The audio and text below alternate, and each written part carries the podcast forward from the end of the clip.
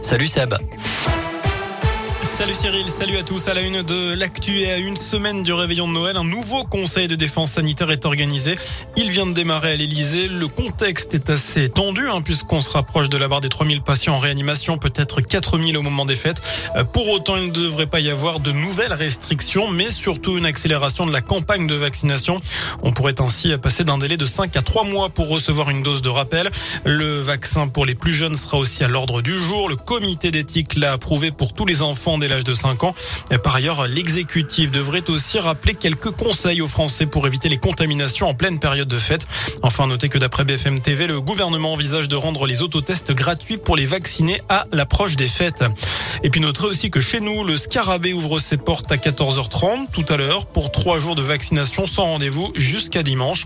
Toutes les infos, c'est sur radioscoop.com. Dans l'actu également, cet incendie à Villemonté dans le Rouennais, un hangar agricole a été ravagé par les flammes tôt ce matin. Le feu s'est déclaré peu avant 6 heures. Il s'est propagé à la toiture d'une habitation.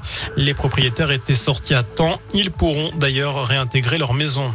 La gendarmerie lance un nouvel appel à témoins dans la Loire. Cela fait suite à l'accident mortel de l'A89 à Saint-Julien-d'Aude le 6 décembre dernier.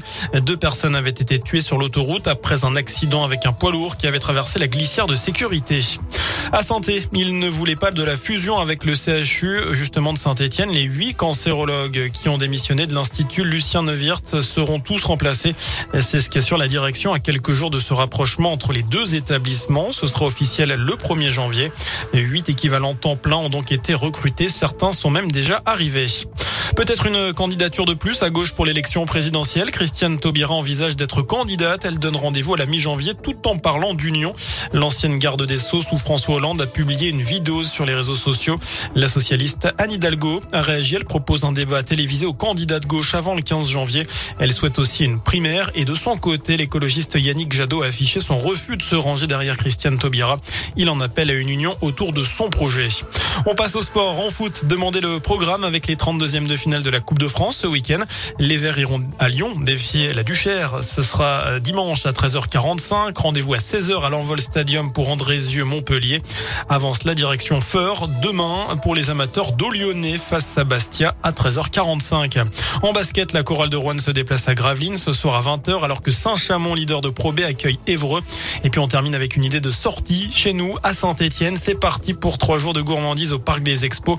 Le coup d'envoi aujourd'hui du marché de Noël des producteurs locaux. Ils sont 70 à vous régaler. C'est de 9h à 19h jusqu'à dimanche dans le hall B.